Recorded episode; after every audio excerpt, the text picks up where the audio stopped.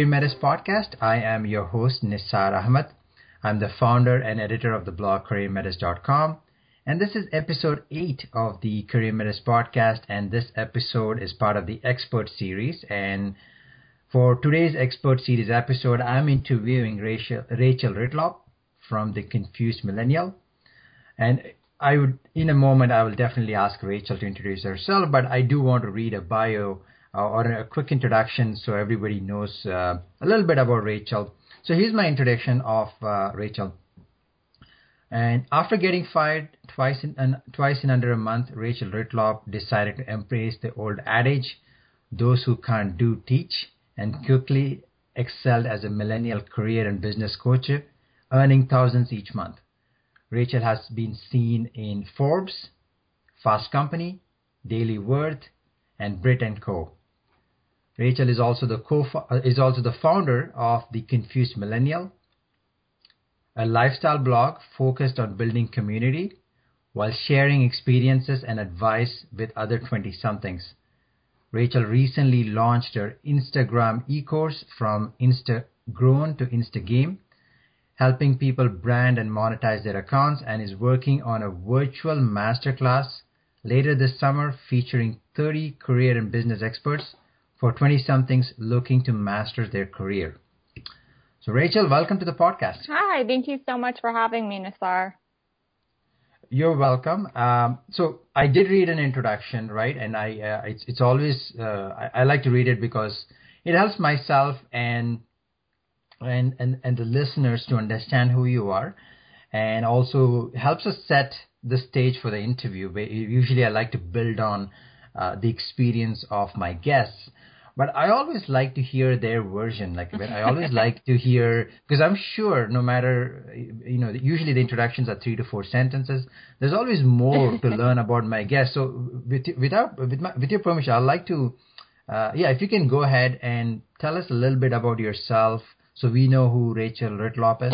yeah, absolutely. Um, you know, so I mean, ever since I was a little girl, I was extremely entrepreneurial. Um, by the age 11, I had actually started three of my own businesses. Um, in second grade, I had employees where I'd pay them a nickel uh, per piece that they completed for me, um, and I would mark them up like uh, 50% to sell to our consumers, which were the other second graders in our class.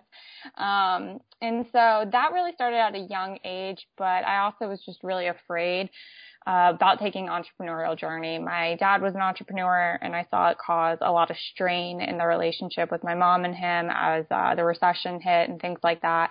And so somewhere along the line, I decided to go with a more traditional career path, um, and I earned my master's degree in counseling. And while earning that master's degree, I um, landed, I guess, what you could call my dream job was for a fantastic company that really fostered us as employees and trained us uh, to excel as therapists. And I landed that job actually halfway through my master's degree. Um, and I was getting paid more than other employees in that position for a couple of years. So I really started to see a lot of success at a, a very young, early stages of my, of being in the workforce. Um, but what started to happen very quickly into that dream job was I just became absolutely miserable. Um, you know, waking up in the middle of the night with career related nightmares, sweating, feeling like I was going to be sick on the way into work every day. And I ultimately ended up getting fired, uh, not because I wasn't doing my job well, but because I was so miserable to work with that they just said, you need to go find something else. Um, wow. cause you're just so unhappy. And I was like, yeah, you're right. Um, and so I, uh, I kind of convinced myself that it was more related to my boss than it was the actual job. So I decided to start at a new company. Um, and I ended up getting fired from that company three weeks later. Um, that was a, uh, a similar situation, in fact, that I was unhappy, uh, but the employer was kind of unethical and I have a, a loud, opinionated mouth. And so I was not shy about speaking up with things I disagreed in terms of ethics that were happening there. So needless to say, that did not last very long either. And I was kind of at this point where I was just feeling really beat down um, and not really sure what to do with my life. I had only graduated less than a year ago with my master's, and I, you know, I got to a company that most people worked years for to get to, and I was just like, well, where do I go from here? And I uh, was talking to my fiance one night, and we wrote out all of the characteristics of what my dream job would look like. Um, you know, I still wanted to be able to help people. I still wanted to you know, work one on one with people and in a group setting with people. But I also wanted to be able to watch the Ellen DeGeneres show every day. um, and so I ended up just kind of looking at that list and finding a way to create that as my own company in 14. And um, that was really fantastic. It took off really quickly. Um, a lot of it was based locally, so no real online presence. Um, going and just doing general life coaching and career coaching with uh, with millennials up to people in their 50s. So I worked with everyone from, you know, the recent high school graduate to CEOs during that year, um, doing different workshops on career related things, um, from updating your resume for um, automatic tracking systems to updating the interview skills portion, um, teaching about social media for your career and things like that. Um, and I started to kind of really just get antsy. I wanted to grow towards that end of the first year. And so I decided to bring more of my business online. And I just, during that year, I also was doing a lot of consulting um, as an independent contractor for businesses. And I realized that I really had a passion for business coaching. So in January of this year, I added that on while launching rachelritlop.com really focusing on helping millennials launch their careers or their businesses, getting to where they want to be, creating that work life balance that I think so many of us crave. Well, uh, first of all, congratulations on your new venture. Thank you. Uh, uh, and uh, one thing, well, uh, as I was listening, I was also taking notes, and I think what you managed to do uh, is take a challenge that you had in the corporate world then you did some soul searching you were able to combine your passion your values you were able to merge everything together to create more of you, you create so you're a walking testament right you created a dream, dream job or a career for yourself and um, and now you're teaching others mm-hmm. uh, how you did it and how they can do it as well so that's a great uh, i always like to listen how people got to where they are today because there's a lot of lessons for myself and anybody listening. Mm-hmm, definitely, definitely. And, you know, in those kinds of lessons that you're referencing, I started to realize um, with this very professionally branded RachelRitlop.com, um, I wanted to be able to just kind of share more advice and I had a long time passion project of having a lifestyle blog. And so I launched the Confused Millennial at the end of February of this year. And that really talks about everything relationships, career, business, um, college life. We have some guest posters on that. Um, all sorts of different topics. We do an inspiring millennials series, um, you know, talking with other millennials that are taking non traditional paths. And that's just been absolutely wonderful in connecting with people on just such a larger scale. So my next question, because you mentioned about this, and I was going to ask, um, uh, could you tell us a little bit more about the Confused Millennial, your uh, latest venture?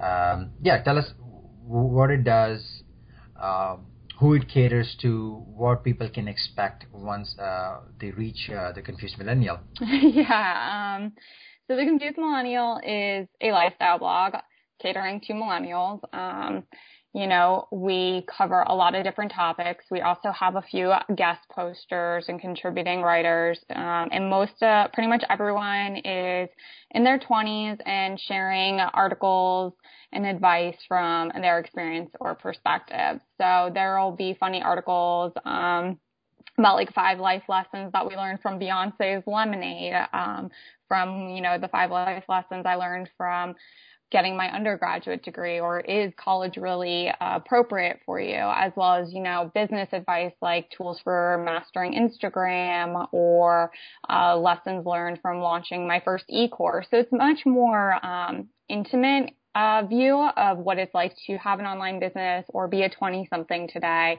It, it's much more conversational. Um, and, you know, a lot of people reach out via email through that. A lot of people engage in the comments or on our Instagram page. Um, and that has been, you know, just so cool to see the community that has really started to develop around that. So one thing I wanted to ask is, uh, I'm sure anybody listening might have the same question. You mentioned lifestyle blog a couple of times. Mm-hmm. Uh, I do want to come back to Confused Millennial. I have a few more questions, but uh, what exactly is a lifestyle blog? I mean, every you you can hear about it almost every day now. Uh, so, what exactly what is your what is your definition of a lifestyle blog? Um, I mean, it's pretty much exactly what it sounds like. It's just a blog that talks about the lifestyle of whatever the niche is that it's focusing on. So in our case, uh, it's the lifestyle of a 20 something. Um, you know, we talk about fashion, travel. I, I, mean, you can really expect to see all sorts of different stuff. Um, whenever you go there, it's not just one specific thing. You can easily navigate to a specific topic within that, but it, it's really just about the well-rounded look of the day to day. Yeah, I think one thing I, I notice people are all people are more interested in what someone is doing uh, in different areas, so that it's more relatable. Yeah. Right. Uh, if you go back five, ten years, most of the blogs they were about, oh, 10 things to do this, you should do this, you should do that. Uh, I think people are more interested in what you as the author are doing because there is a level of relatability and they can learn as well. So yeah, I think that's uh, it. It it seems I can see it more and more happening nowadays, where people are uh, more interested in the author's life because they can learn. Definitely, um, and that's the structure of all of our posts is um, really talking about that relatability piece. So it's not just like, oh, I launched a course and it went great, or oh, I got my degree and you know it was perfect. It's it talks a lot more about those real life struggles, you know, feelings of embracing entitlement, feelings of not being good enough or perfection paralysis, and then giving actionable advice to work through those since, you know, we've all been there too before. Yeah, yeah, definitely. And um, I, I, I love the name, the confused millennial, right? It, it, it's very catchy and it's uh, it tells. Uh, it, it, I think that itself draws the audience, right? Yeah. Um, so, was your inspiration, as you mentioned in introduction, was it related to you, or do you thought you thought there was more of a common thing? Millennials are confused about which direction to go with their careers, and that's how you came up with that name. Um, so I came up with the name uh, pretty much, you know, a month after I officially launched the rebrand of RachelRitlop.com and my personal business, I just kind of started to feel like I wanted to go back and redo it all over again. And I was just like laughing at myself because I I just finished, you know, rebranding and I just finished directions, but now I felt like I wanted to do something else and I was just feeling really confused about um, where I wanted to take my business next and I, I typically get a lot of people saying that they have, they're a multi-passionate millennial. You know, they want to, you know, be a yoga teacher, but they also want to uh, be a financial expert. And, and just this multi-passionate millennial piece kept coming up for both myself and a lot of people reaching out to me. And I just was like, you know what, I'm feeling so confused and I'm a millennial and it just came to me um, in an instant. And the feedback on that name has been um, just overwhelmingly positive. I get, you know, a consult call request for my coaching business titled Confused Millennial. Um, so it's been really cool to just kind of have that relatability also because a lot of my clients uh, are going through that and I've been there as well. Yeah, that that makes total sense. I mean, you're appealing to the audience. It's also personal. Um, so going, uh, so you mentioned multi-passion millennial, and you, you have been on the other side, right? Mm-hmm. So uh, let's say a millennial is listening to this. They are they're trying to relate uh, because they are going through some um, career challenges. But you have been on the other side where you are helping people solve those challenges. So before we talk about the solution, I, am curious. Uh, what what would be one the top two or three things that um, you, you touched on multi passion, but other than that, two, top two or three things that millennials uh, do that reach out to you for counseling or coaching or advice. What are they interested in? Most of them are interested in launching um, a side hustle while they stay in the corporate world, um, typically some sort of blog that they want to monetize, or they're really interested in quitting their nine to five altogether and launching um, either a service or product based digital business.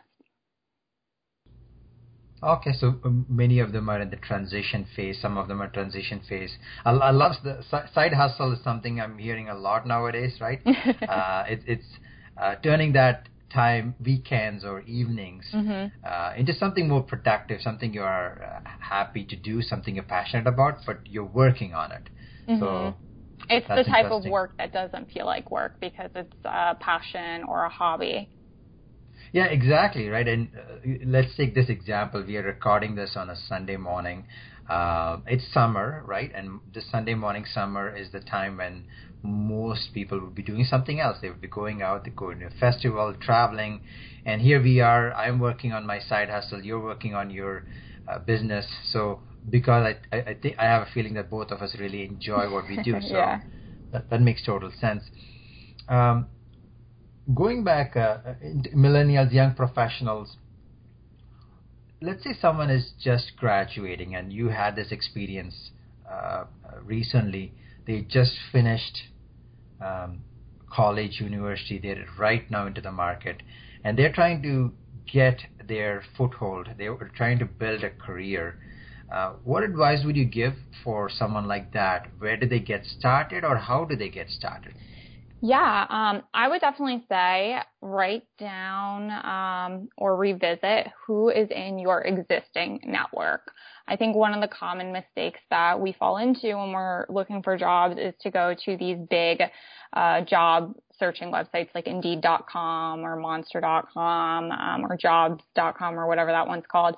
And the issue with that is only about 20% of jobs are posted on websites like that, and those sites use automatic tracking systems, also known as ATS. And basically what that does is filter out about 50% of the applicants. So if you're only applying on those websites, you're limiting your pool to only about 10% of the available job market. So I typically always say start with your warm leads. So who's in your existing network and who do they know? Um, if you don't currently have a LinkedIn profile, I would definitely set one up um, and start reaching out to people on there. Start setting up um, informal informational interviews and asking people to coffee. And you know, don't be like uh, weird about it and be like, oh, will you be my mentor or something like that. But show them that uh, you know you're are taking time out of your personal life to develop skills and insights because this industry that you're trying to get into is a true passion of yours.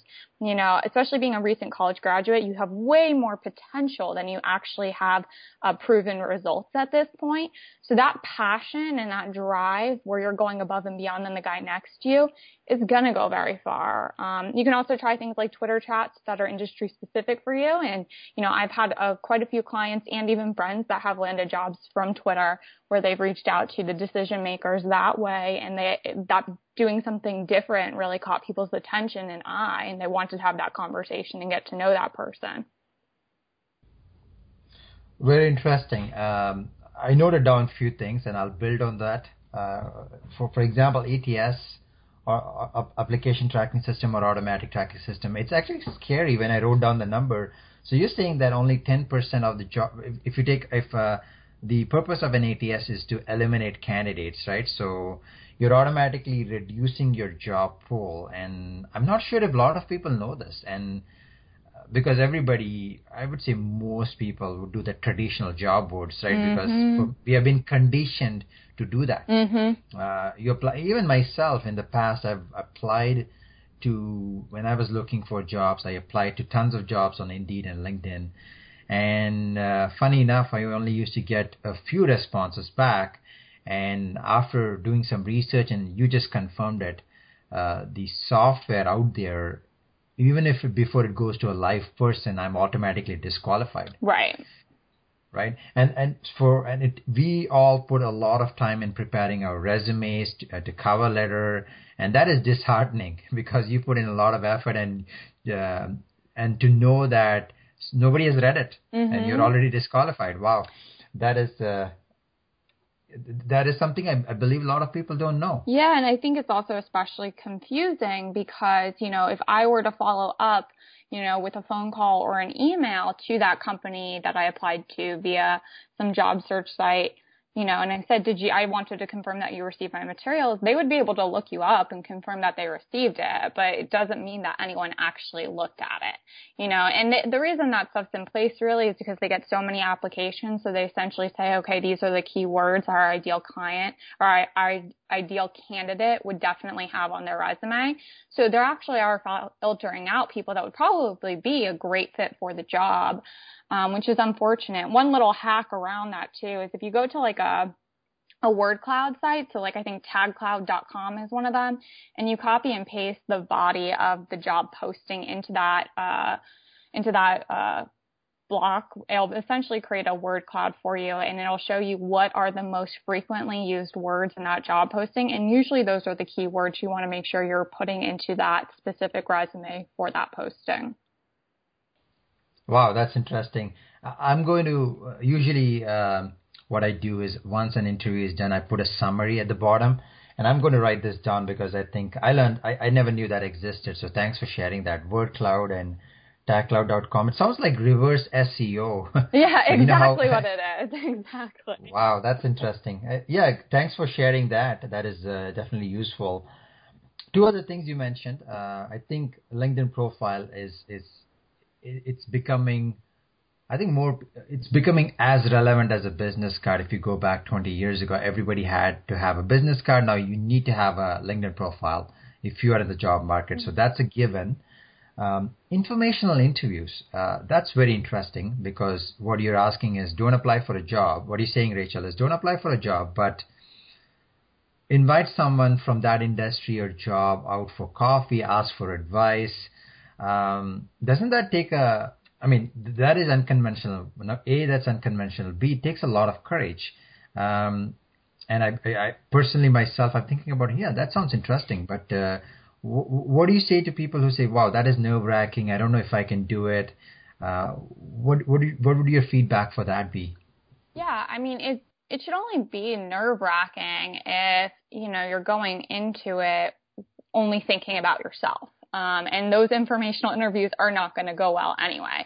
You know, the informational interview is not to walk away that day with a job. That the goal is to walk away with somebody new in your network that could help you down the road, either in that next job or two jobs from now. So really, you want to be going in uh, with the mentality that you're not going to waste their time. You know exactly what questions you want to go over. Um, you know exactly kind of what your game plan is. So it's not the two of you just staring at each other talking about the sky and their weekends. You want to make sure that there there's some real value being had where they feel like they've helped you so that they can at least have a nice positive check in their karma bank, but that you're also offering to help them if they ever need anything.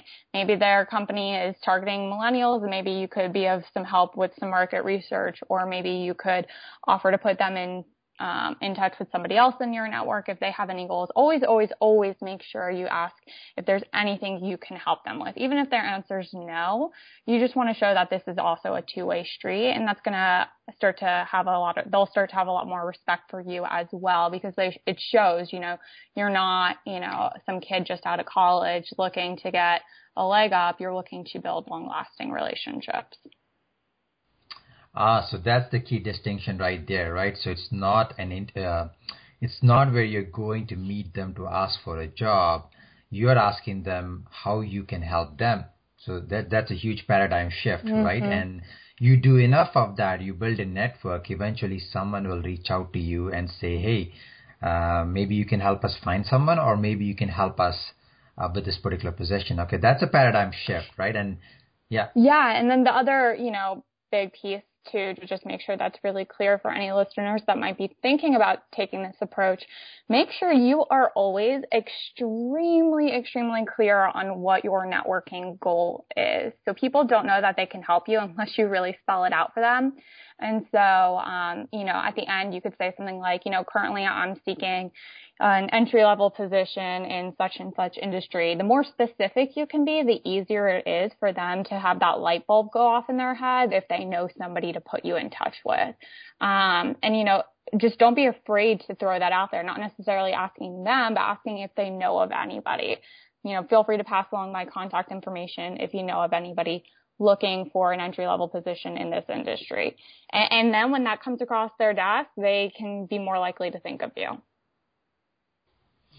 I'm curious, right? Because you coach people on this, uh, Rachel. Is what what percentage of people do you think do this approach? It's uh, I, I I love the sound of it, and uh, like I'm just curious, like. Uh, what, what do you think? Uh, are there any stats, or are they, in your experience, out of 10 people, one? Uh, what, what, do you think? Um, I don't know what the actual research is. Uh, definitely not enough, um, which is why if you do this approach, you typically will really stand out compared to your peers.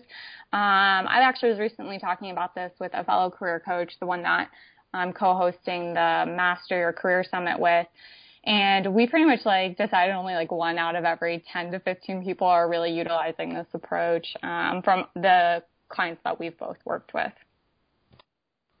That's very encouraging to know, right? Because what you're doing is unconventional and you don't have enough competition, right? You go the traditional route where you're applying online, you're competing with hundreds and hundreds of individuals. That's being here, tens of thousands usually. Yeah, tens and thousands depending on the company, right? A company like Google mm-hmm. gets a million applications a year, so so so there you go. But uh, this, if if the company, if nobody else or not enough people are doing it, you automatically stand out. And uh, uh so, just a quick segue. Uh, recently, I interviewed a marketing manager, uh, very young, bright fellow out of school, few years just out of school he always wanted to get into marketing and he did the same approach. Uh, he actually invited a few CEOs of marketing companies out for coffee. He met with one, told them about what he has done, and now he's he started out as a marketing specialist. Now he's a marketing manager. So uh, it, it, works. Mm-hmm. It definitely works. So that's uh, that's yeah, that's great insights there. Uh, Twitter chat. Uh, t- usually people go to Twitter for sharing the news or uh, you know keeping up with their network or reading what's happening. What exactly are Twitter chats? Yeah, so um, a lot of companies actually host these, um, and, and, you know, there's also industry-specific ones that are more generalized, maybe that are hosted by an influencer, and these basically either happen weekly, bi-monthly, or monthly and um, everyone pretty much participates using the same hashtag. Whoever the moderator or host is usually posts one to you know seven to ten questions, and you know you go in there, you talk, you build relationships um, with other people, and it really helps you to start standing out as an influencer or a thought leader in that industry. It can also lead to um, if you go ahead and direct message somebody and say, hey, it was great connecting with you in the Twitter chat. Maybe we could uh, hop on a phone call. It just really helps further that network um, and more of that non-traditional job seeking. Interesting. So you're becoming part of a, com- a conversation, and you show that you really care about that particular topic. Uh, and it, once again, the whole concept of standing out, right? Now, uh, Twitter chat is something I've heard about it personally. To be honest, to be quite frank, I've never done it. So now I'm curious to do it myself, and uh, it, it, it's something that most people don't know about. So thanks for sharing that. Um, and where does someone find, uh, for example, if there is one happening in a particular industry, is there is there a resource, uh, Rachel, where we can people can find about Twitter chats? Um, there's two main ways. There's not like one set go-to place. There's uh, two ways. One would be just like poking around on Twitter, and a lot of the times on somebody's Twitter page, it'll be the initial pinned post. Join us for our Twitter chat at such and such time. So just exploring on Twitter. The other way would be to Google it, and sometimes people will write blog posts. So like the 10 Twitter chats that millennials must join, or 10 Twitter chats for you know furthering your career, and then obviously searching for whatever industry you're trying to break into. Sometimes those blog posts are a little outdated though, so I would always click on them and then actually go to the Twitter page and see if it's still active. Okay. Um, one thing now we talked about stand i mean the whole if you if you noticed uh, i've noticed the theme so far in our discussion is about standing out right? Doing things that would make you look different from everyone else who is applying on job for job posts. Um, i want to switch gears a little bit and we sort of touched about this the whole concept of personal branding. I think you have done it very well uh, with your business uh, the confused millennial uh, you, it stands out, and people, I'm sure, reach out to you. I've reached out to you for that reason for this interview.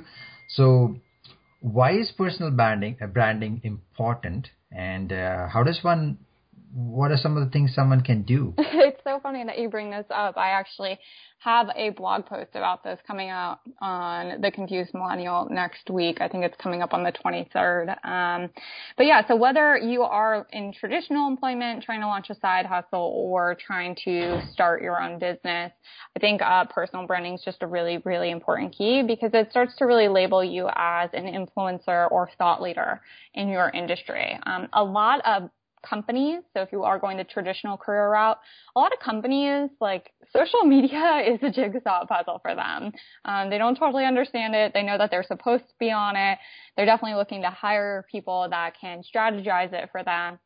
But they want somebody that usually eat, breathes, and sleeps that work, that industry. And so if you are going ahead and um, showcasing that you are an influencer for that particular industry via your Twitter account, your LinkedIn, or even an Instagram profile, that's going to go um, a lot further. You know, more and more people are adding social media profiles that are uh, branded to their resumes. And, and that's something that's definitely going to help set you apart as somebody that is passionate and loyal to this industry. A lot of employers are scared that uh, millennials are fickle, so they're going to change their mind, whether it's with their career or their job in, you know, two to three years. So having that type of branding on there can also add a little bit more credibility that you're going to have some more loyalty.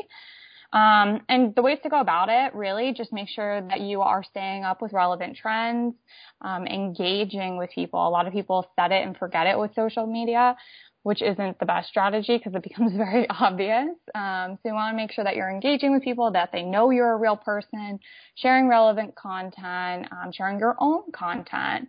Those are all really good ways to get started. So the things, for example, social media that people usually do for fun and a hobby, your your what I'm hearing is build on that so you make it a marketable skill set that people that companies can benefit from. Mm-hmm, definitely, and I wouldn't necessarily say like you know Rachel Ritlop's Twitter is not necessarily the Twitter that like I would use for whatever my random thoughts are. Rachel Ritlop's Twitter is very branded um, for career or business advice. Um, the Confused Millennial, because it's a lifestyle blog, it's a little bit more, or it's a lot more relatable where we'll tweet stuff about the bachelorette or whatever is trending in millennial news. Um, and so just really be cognizant of that. Like you're not going to want to share your weekend uh, keg stand on your per, on your branded Twitter page. That would not be a good idea. You know what? Th- thanks, uh, because I, I do the same with myself as well. I do have a full time career uh, in software technology sales. Uh, CareerMetis is my side hustle, so I do have a Twitter page for CareerMetis where I post about uh, career interviews, resume, all all things career uh, posts, and I share other others posts. So that is that is a brand by itself. On my personal Twitter, I post about technology, and usually my clients and my contacts find me there. Mm-hmm. And even with something, even though both are work, uh, sometimes it, it is it is a clear distinction, so people are not confused mm-hmm. what each uh, tag is about, right? And I've seen you brought up a good point because I've seen people mix both, uh, mm-hmm. uh, and uh, you try to figure out, okay, is this a personal social media profile? Is this business? Is this person trying to show his or her lifestyle or business? So, uh, is clarity for clarity's sake, you're saying it is better to have two. Yeah, and you know, Twitter and Instagram have made it so easy to link the accounts, so you're not having to log in and out. You can just switch between accounts by tapping your username. So there's really no reason to not have multiple accounts now. Yeah, totally. That that makes sense, and it's easy, right? It's not something you have to pay for. All it takes is a couple of clicks, and you have a brand new account. Exactly. And there you go.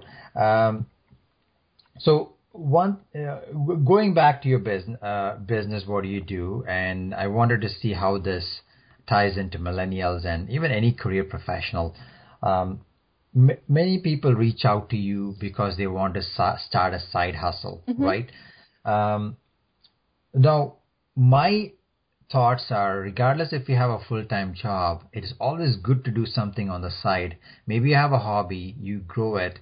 Um, what are your thoughts on that? Do you think everybody should have a side hustle, or you should only have a side hustle uh, if you want to grow, and grow, make it into a full time business? So, what are your thoughts on the whole concept of having a side hustle? You know, I don't think there's really a generalized answer. I think um, there are some people I work with uh, for career coaching, and they really are just looking to excel and move forward in their traditional career path. And for those people, I wouldn't necessarily recommend adding in a side hustle. You know, they're getting um, their needs and things like that met through their career, their and then their hobbies outside of the workplace. Some people feel like there's a greater calling um, that they have to share some sort of gift with the world. Um, especially with a lot of side hustles, a lot of the people I work with are creativepreneurs. So they have uh, a lot of creative products that they're trying to get out there, which takes a little bit more time to get that notoriety.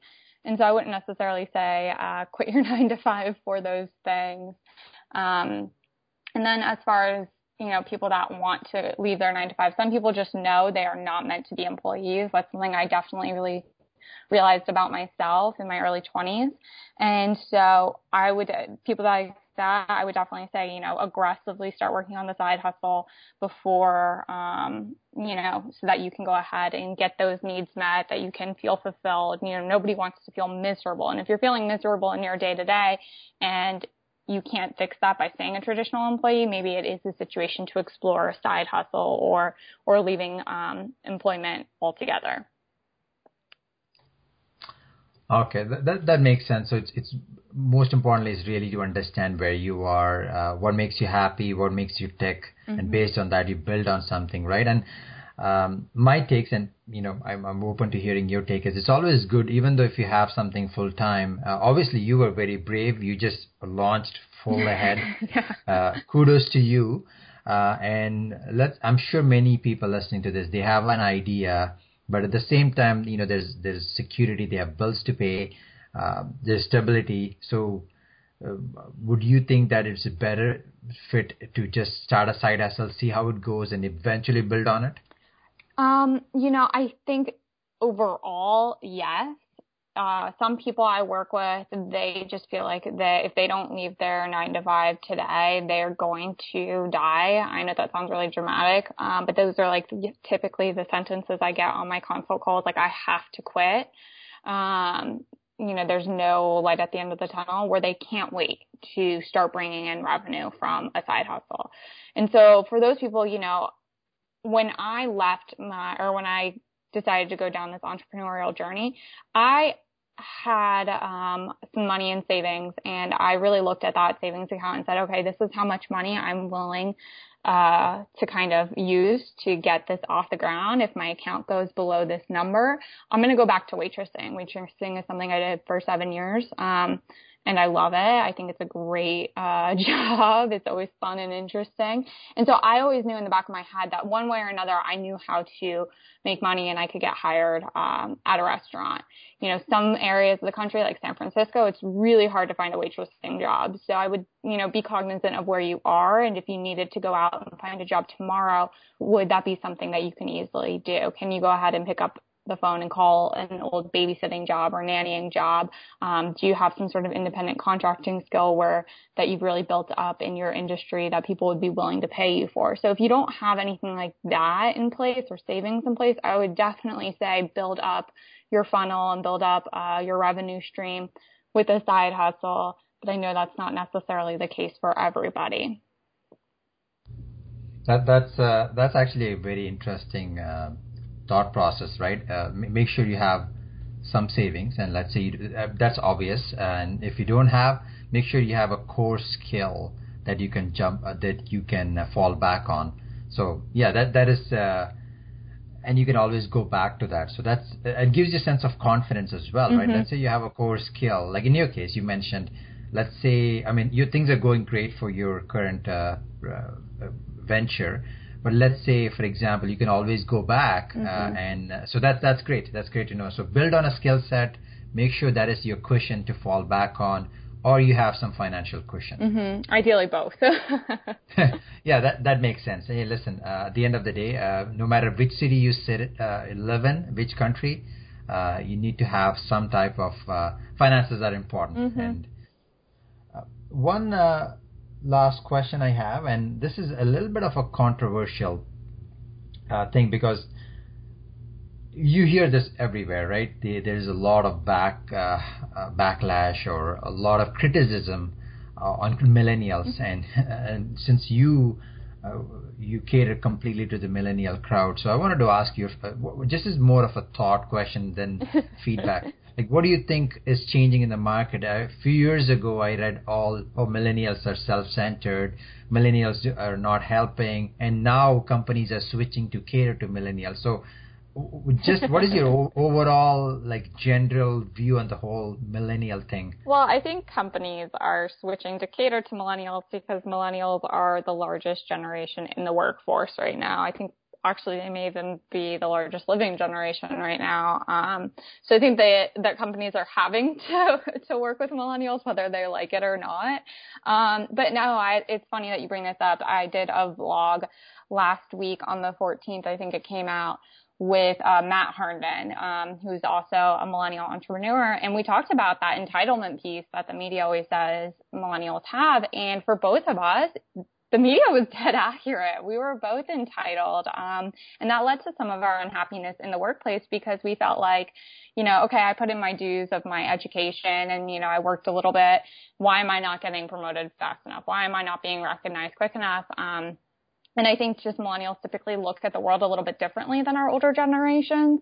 Um, you know, we look at how things can be done more efficiently. We ask questions. We ask a lot of whys. Why do we do things like that? And usually it's just we get the answer that's how it's always been done, which is frustrating for our curious minds. And so I think that leads to some of the discord or strain in the workplace. And so just because I think it's really important to recognize when some of that frustration does come from that sense of entitlement. It's not necessarily a bad thing. I think it's also why we have some of the coolest companies that have ever existed, some of the most innovative technology that's ever existed is because we think so much bigger and broader and and so it's just a matter of embracing that entitlement and realizing that the people we might look up to or think were overnight sen- sensations, um, like Napster or Facebook and things like that, they did take hard work and, you know, they weren't built in a night. And so we have to have that same type of patience for ourselves and put in those dues, but those dues might look differently than they looked for our parents. Yeah, that's definitely a good insight, right? So there's it's two it's it's a two pronged approach. Millennials should look at themselves and do a little bit of um, looking at how they could contribute, and at the same time, companies are catering to millennials. So I think it's going in a good trend right now. There's so many companies that offer so many perks now. They're trying to cater. Uh, I, I have a friend who's a recruiter. He says it is hard to find candidates because uh, in certain industries because uh, the job market on the other it's uh, it's it's switching it's becoming like a candidate market in some some industries not mm-hmm. all industries right like an IT for example mm-hmm. which software uh, which has uh, a reputation of being the things that you mentioned cool and hip workplaces everybody is doing the same so uh, yeah, so it, it's it's trending for the better, uh, and I, I, I want I, I agree on that. But I wanted to hear your thoughts. Sounds like uh, we are in sync on that. So, Rachel, I learned a lot here, uh, new things, and I'm sure the people listening to as well. I will summarize everything in a blog post, put it out there. But on top of that, if someone listening to this thought, hey, you know, Rachel has a lot of great ideas, I would like to get in touch with her, learn more. Uh, what is the best way to get in touch with you? Yeah, um, probably uh, through my website is probably the easiest breakdown of how to work with me. And there's contact forms and consult forms on there. So that's rachelritlop.com. And then the blog, if you just want to poke around and explore and read, is theconfusedmillennial.com. Okay, definitely. I'll post that as well. Thanks for joining us. Thanks for sharing your insights, your story. It's very inspiring. Uh, lots of great ideas. Uh, appreciate you being a guest here. Um, do you have any final words? Um, well, thank you so much for having me, Nisar. I hope you guys uh, learned a lot and just you know, keep working at it. I think we all have a lot of big ideas and, and it takes that hard work and dedication for them to come through. I've worked, you know, 16 hour days on the Confused Millennial to make it what it is in such a short period of time. So keep plugging away at it. Yeah, that's, that's great to hear. Uh, thank you very much, Rachel. And thanks everyone for listening. Uh, what I've uh, what I've done is I will be writing a brief summary of the interview uh, as a, as part of a blog post. If you liked what you heard, feel free to subscribe to the CareerMetis podcast on iTunes. And for more contents, ideas, resources, go to careermetis.com. If you enjoyed the episode and also learned something new, feel free to post a review or a comment. And if you really loved it, definitely go ahead and share it with your network. Until next time, this is Nisar Ahmed, your host for the CareerMetis podcast. Thank you.